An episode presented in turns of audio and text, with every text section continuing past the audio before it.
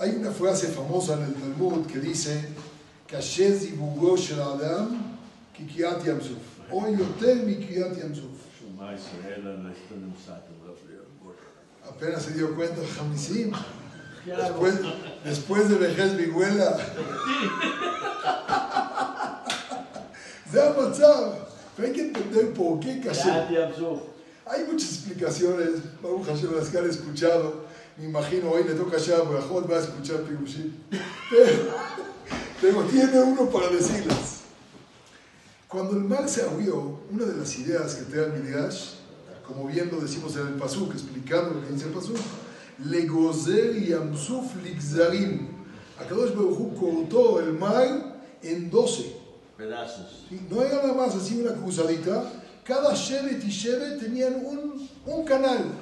que era un, un milagro que se Uno, uno de tantos, uno de tantos. Le muchos Había muchos canales para que puedan pasar cada Shevet y Shevet por sí solo.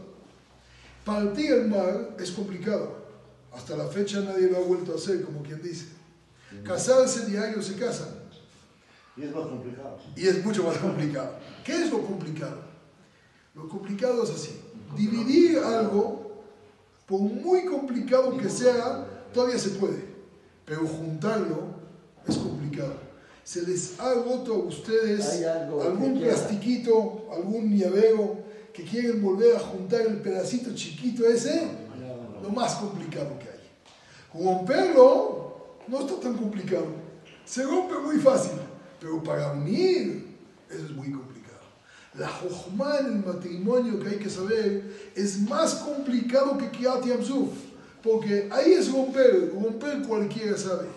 La jochma no es romper, la jochma es unir, la jochma es pegar aún dos piezas que están separadas, que hay que volverlas a unir, que estaban juntas en algún momento, es lo más complicado que hay. Por eso, la persona debe de saber los milagros que tiene uno diario en su casa. Tener Shalom Bait, hay una regla que se multiplica por muchas veces. ¿Cuál es? Resbalar, y resbalar, y resbalar, y resbalar, y resbalar, y volver a resbalar.